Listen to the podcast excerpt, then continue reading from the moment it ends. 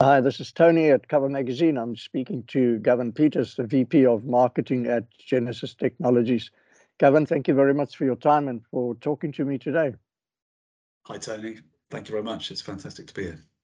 Great. It's always great to catch up to talk about um, technology because there's so many developments. And then um, besides that, um, uh, Genasys is uh, moving and doing so many different things and so on. So it's great to just catch up and uh, get some thoughts from you about the world of technology. So thanks for that. Um, I think we can start off with a bit of um, changes in technology. Now, there's been a lot of insurance changes over the years, innovations, etc. And there's also been a lot of change in the technology world. So my question is, from your perspective, do you think that insurance innovation follows technology development, or do you think technology development follows insurance innovation? It's an interesting one. So just to um, give you my background a little bit, so I've got a, a marketing background. So I'm VP of marketing at Genasys. Mm-hmm. Um, previously, I was a CMO of another tech company, but outside of the insurance industry. And before that, I was marketing agencies. So mm-hmm. I guess my perspective is very much customer centric that's that's always been my role is to look at what the customer needs. Mm-hmm. So when I'm at you know Genasys, I'm looking at what our customers require from a technology provider, but also what their customers are looking for ultimately, because we're selling B to B to C software mm-hmm. really. Mm-hmm. Um, and so when I look at it through that lens, and I always do let's start with the customer first. I think for me, it feels pretty clear that it's the insurance industry is following the customers who are following the technology. So I think that's where the innovation comes is that the the kind of technology that is out there, not through insurance, just through daily life, you know, the, the digitization of daily life, whether that's through entertainment, whether it's through purchasing retail things, whether it's mm. healthcare, mm. whatever, has just completely changed expectations of what a transaction or a relationship with an organization of any field should look like mm. which therefore means customers expect something different in the modern world with everything they do. And therefore, insurers have to react to that. Mm. And I think there are obviously instances where there's innovations within insurance where that gets played out to a customer in a way that maybe it provides a product or a service they don't expect. But I think ultimately what's driving all change is the technology that has you know rapidly developed in all fields over the last 20 years and we're talking obviously mobile connectivity and, and all the things that have made things easier data has just changed the customer landscape mm. and that's mm. whether you're doing b2c or b2b just everything that we deal with people expect a different kind of solution to what they might have wanted even 10 years ago mm. so if i if i read you correctly um, then basically it's sort of a symbiotic relationship where it's the chicken and the egg. Sometimes it's the egg and sometimes it's the chicken, you know, depending on how definitely. you see it.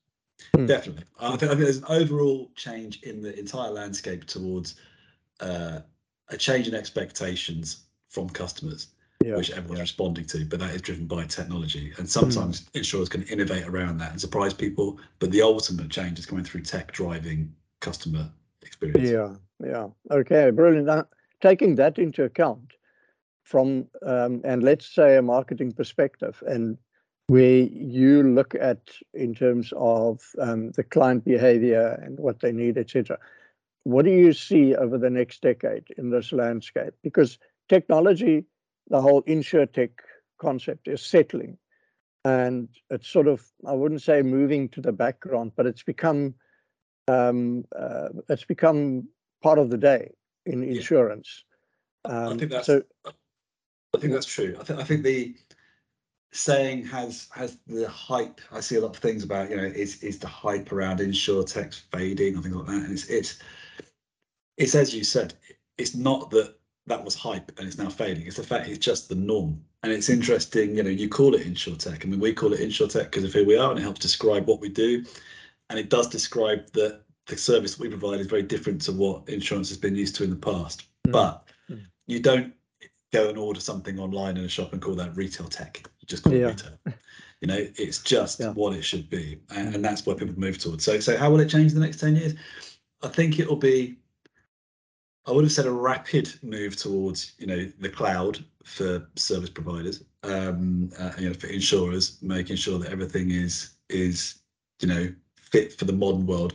But I'd say rapid by insurance standards, and I don't say that lightly to sort of sneer at the insurance industry because I think there can be a bit of that. People say it's slow and it's so you know people are, uh, are stuck on legacy, and I I get that, but I also understand why that is. It's very complex you know there's there's a lot of compliance around there's a lot of historic uh, legacy that's been built up and and you know it's not easy to switch over from that sometimes mm. um, it, it's a lot easier than people think but i understand why it takes a while. So i think it will be for for this industry uh, a relatively rapid shift now towards digitization because there's there's still a lot of there's still a lot of players who haven't even started well they started making the move but they haven't got to where they, they need to get to. And once that's once that has you know become the norm, um, then you'll start to see how people can use it, and that means how do they share data? How do they really do things like personalization? I don't think I don't see that personalization in the same way that you'd say that in retail or other industries, but mm. but you know what that means for insurance, how you provide real multi-channel services, and then how do you really I think the industry will start to move on. I think it really will start to move on from a transactional relationship to you know more risk management uh, and risk mitigation and and because ultimately that's what customers want to buy. They they mm-hmm. want to buy peace of mind and reassurance. So that's my computer buzzing. Um, they want to buy um, reassurance. They don't really they don't want to buy uh, a policy that they're going to have to mm. claim on. So mm. it's a different kind of product experience and i think that's where it'll move towards thinking what products really need. But we're we're some way off of where it can get to. First thing is in the next 10 years is that people will have the infrastructure in place i think Mm, yeah, I mean, there's a big shift. I know around here in South Africa in the market, and the amongst the the especially the broking environment to risk management as the focus rather than providing insurance. You know, the insurance is there to back up, um, but you you actually provide risk management of which insurance is part, and element well, too.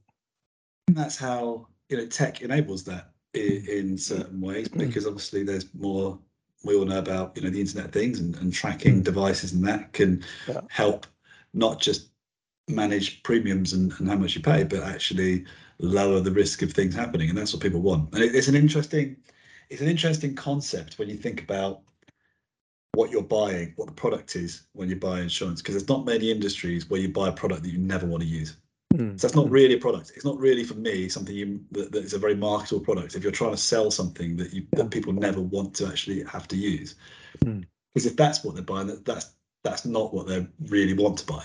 Mm. So therefore, what they really want to buy, if they're buying a product they don't want to use, they want to buy something that that lowers their risk and reassures them. That's what they're buying. So that's the service you're trying to sell to them. And I think that is where people will, more, will move more towards because then you've got things you can sell in different ways, and it's of value and it's interesting and that they'll add a value rather than just you know mitigate risk against something else because when you do that what you're doing is trying to give the most trustworthy product at the lowest price mm. whereas if you're mitigate if you actually are mitigating risks there's ways you can really add genuine value to you know that relationship mm. yeah now genasys is um, a, a, global company operating in uh, a variety of countries do you find the same trends everywhere?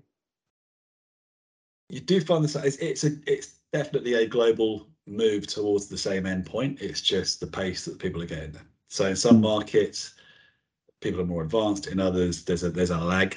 But I, I can't think of a. I think that all the things that we're talking about, whether it's moved towards you know the cloud, whether it's moved towards more data, integrations with you know through APIs, a network ecosystem, all those things are going to have to happen in every market. Mm. And it's you know we, we live in a, a, global world where even if they are slightly different on timings, we're so interconnected that, that it's always going to be I think the same trends. So I think um, the simple but not very exciting answer is yes. I think it is the same all over the, all over the world, just maybe at slightly different paces. Yes, yeah, and the benefit obviously of being a global tech company is that you can transfer knowledge and experience from one area to the other, depending on how it's advancing there and what the needs are here, etc., etc. Absolutely, and Genasys has been built, you know, as a platform, very forward thinking, and it's in a sense as um, with the the configurability and the flexibility within it to be multi-line and multi-territory. Um, and I think that is how it's got to be in the in the new world. Um, everything is connected, you know, and insurers don't necessarily stick to one line. They, you know, as the world changes, they want to evolve into different spaces. They innovate, and you need those platforms that are able to do that. And I think if you've got a core platform that is able to interconnect with other partners um, and you can add new services into it, then that is something that you can take different territories because you will flex it according to what what is required in each of those places and across each of those lines of businesses. Mm. Fascinating. It's um, uh, very exciting to watch the developments, etc. And of course, we've got our Insurtech conference where uh, Genasys is participating coming up in November, yeah. early um, and I look forward to the stuff that everyone's going to share there again. We can't wait. Very excited. Thank you, Tony. absolutely. Gavin, thank you very much for your time and for chatting. It was great catching up on what's happening in your world. Thank you. We appreciate it.